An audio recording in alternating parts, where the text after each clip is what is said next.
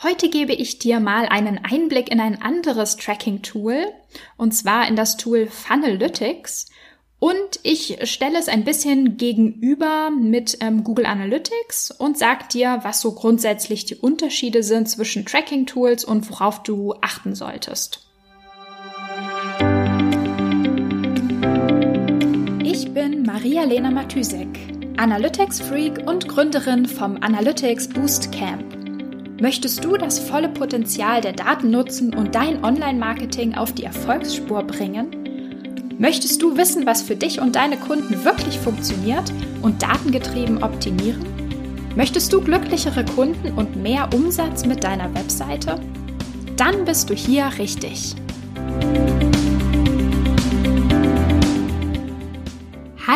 Herzlich willkommen zu einer neuen Episode der Analytics Sprechstunde.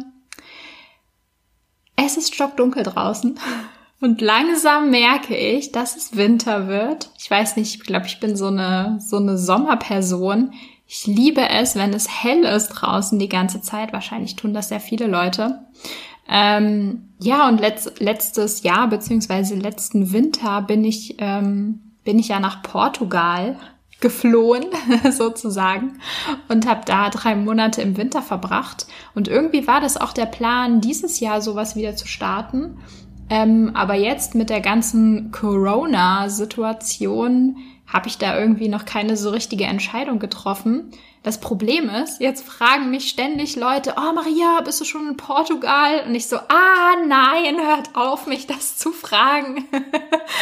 ich bin immer noch in Berlin und es wird immer dunkler abends. Äh, ja. ich weiß nicht, vielleicht muss ich doch noch was überlegen. Winter in Berlin kann man schon auch machen, aber Winter in Portugal ist schon ein bisschen geiler.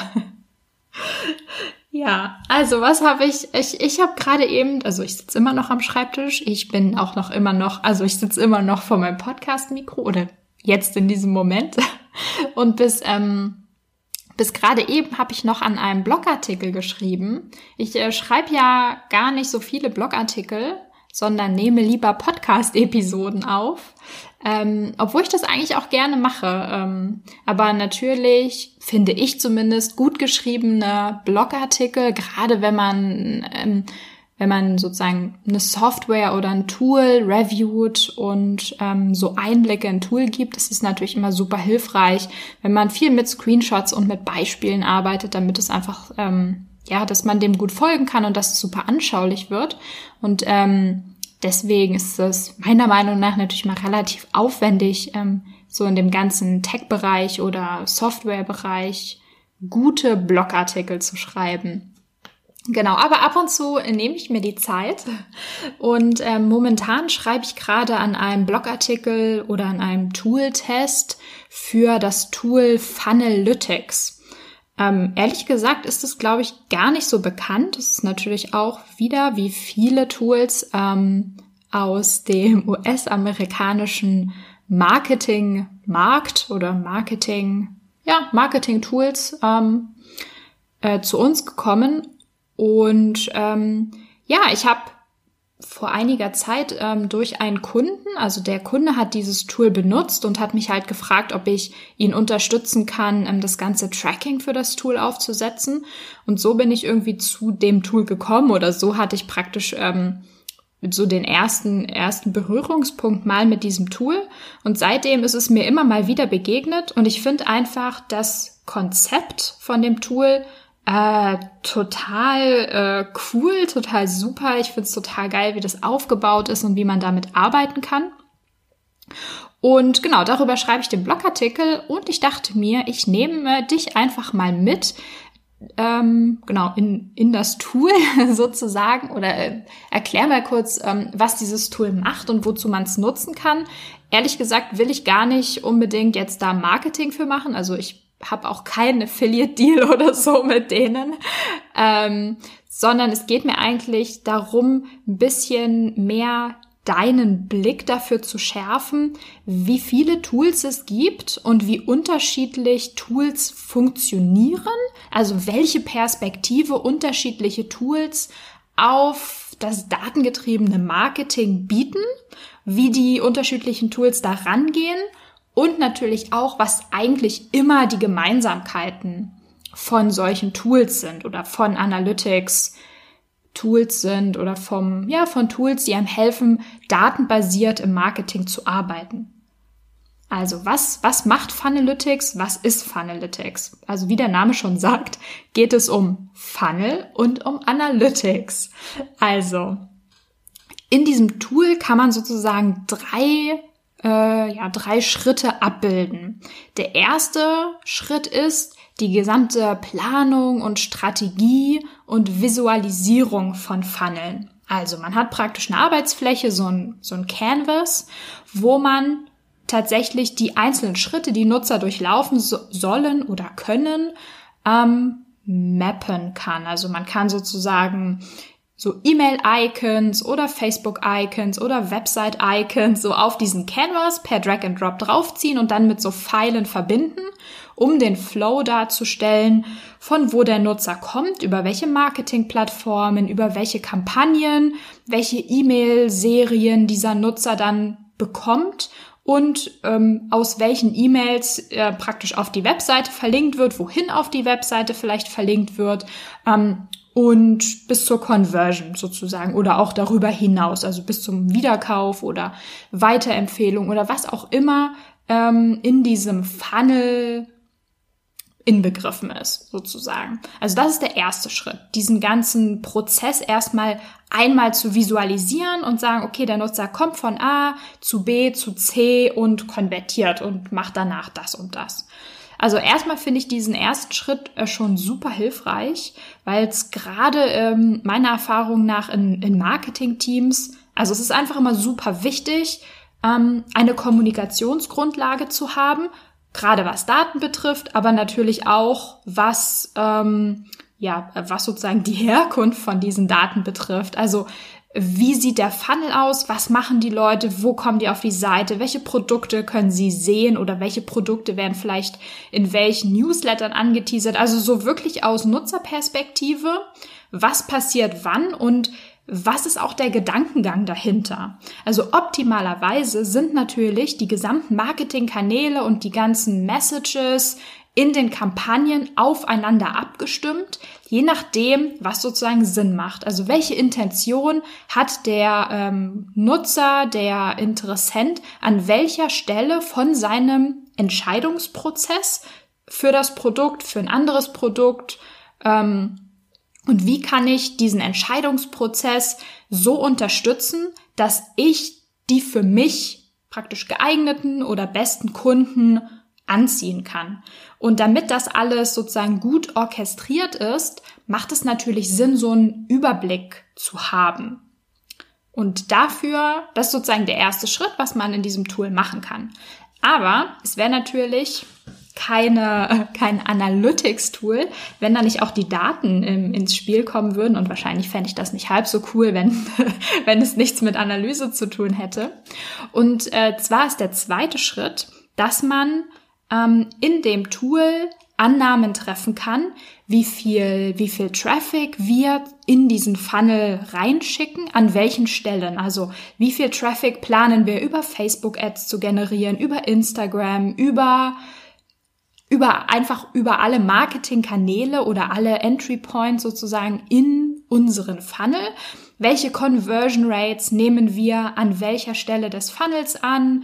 ähm, wie viel Kosten haben wir an, an den, ja, für, für die Marketingkampagnen, an welchen Stellen.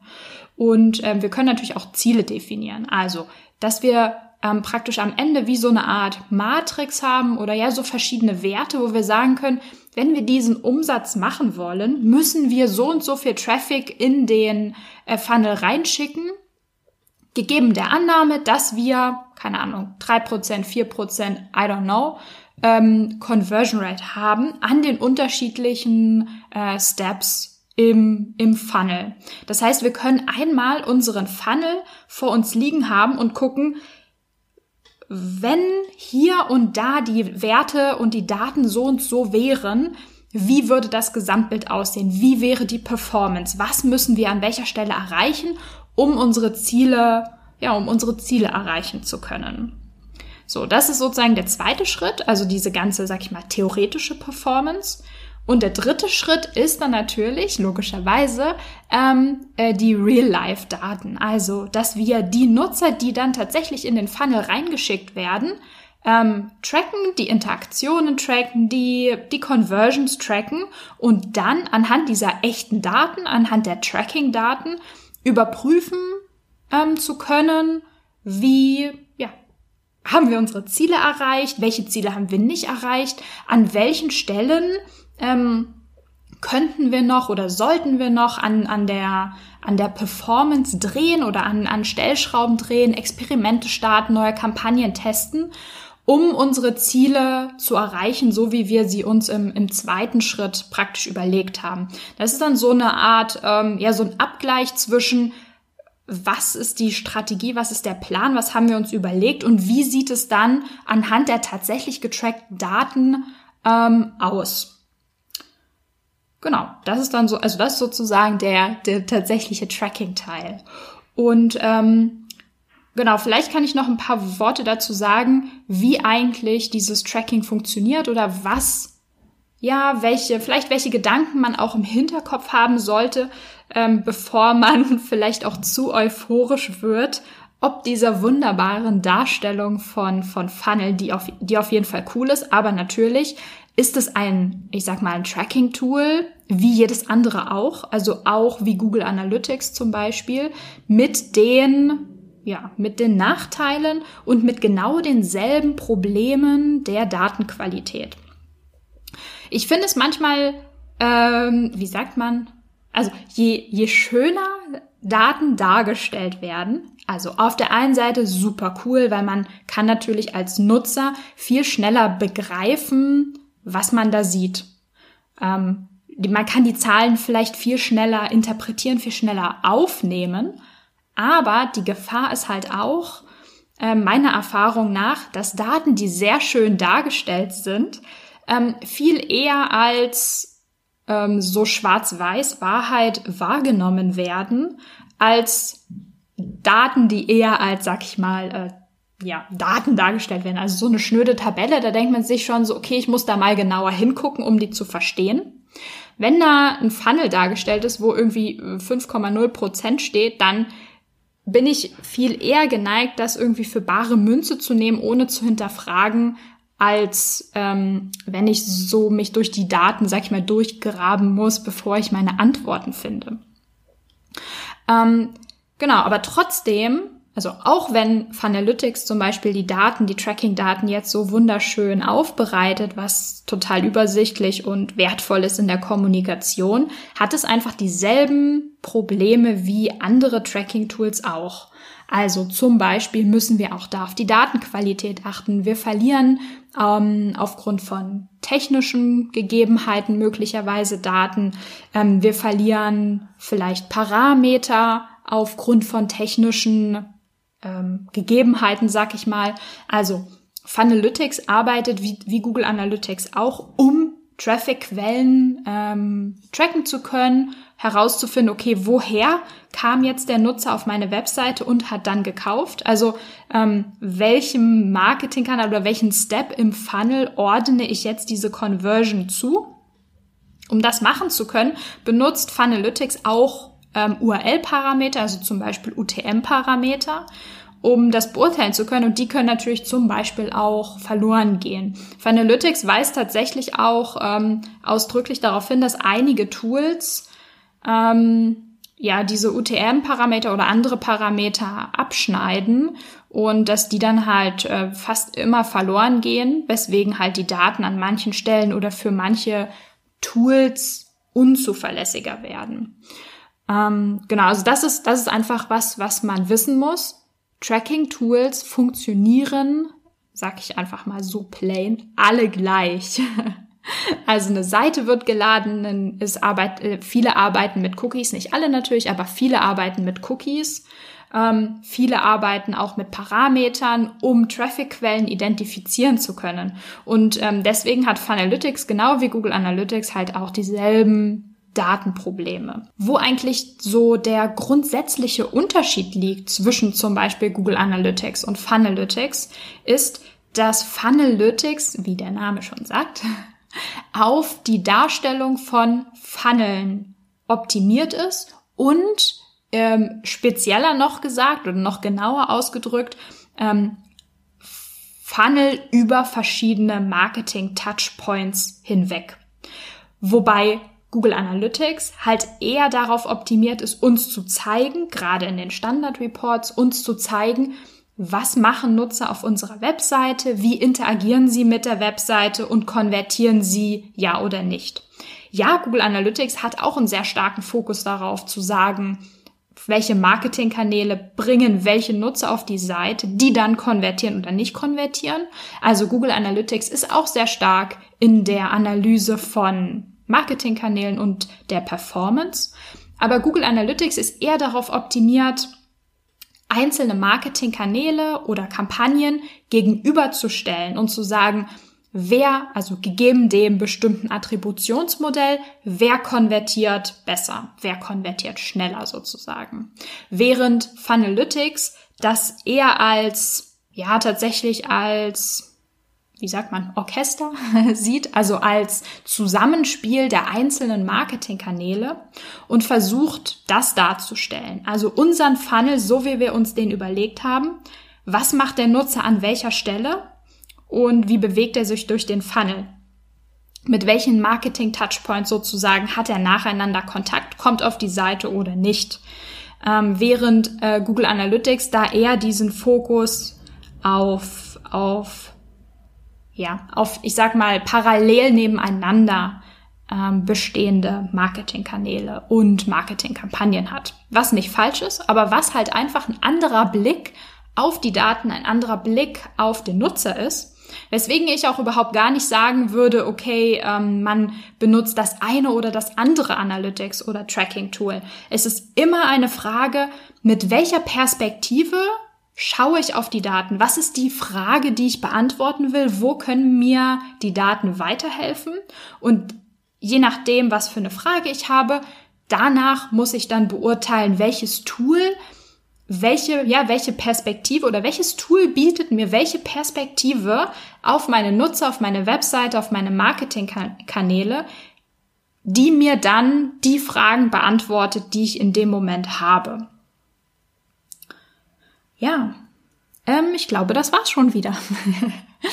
ähm, ja, du kannst mir gerne mal zurückmelden, gern per Mail, per LinkedIn, per Facebook, ob das ein Thema ist, was dich interessiert. Also findest du es spannend, auch in andere äh, Tracking-Tools mal reinzuschauen und zu hören, ähm, womit arbeite ich, mit welchen anderen Tools arbeite ich ähm, oder wie, ja genau, wie gehe ich vielleicht daran, zu mir, mir die Frage zu stellen, worin unterscheiden sich Tools und wann sollte man welches Tool wählen.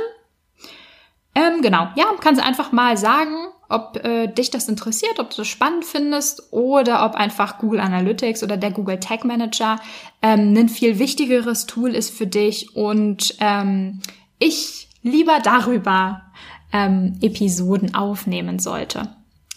Ja, Gut, das war's auch wo. Äh, das war's auch schon von äh, von mir für heute. Ähm, du hörst dann, ja, wie üblich, morgen wieder von mir. Bis dann, ciao, ciao. Wenn dir die Folge gefallen hat und du etwas mitnehmen konntest, dann würde ich mich mega über eine Bewertung freuen.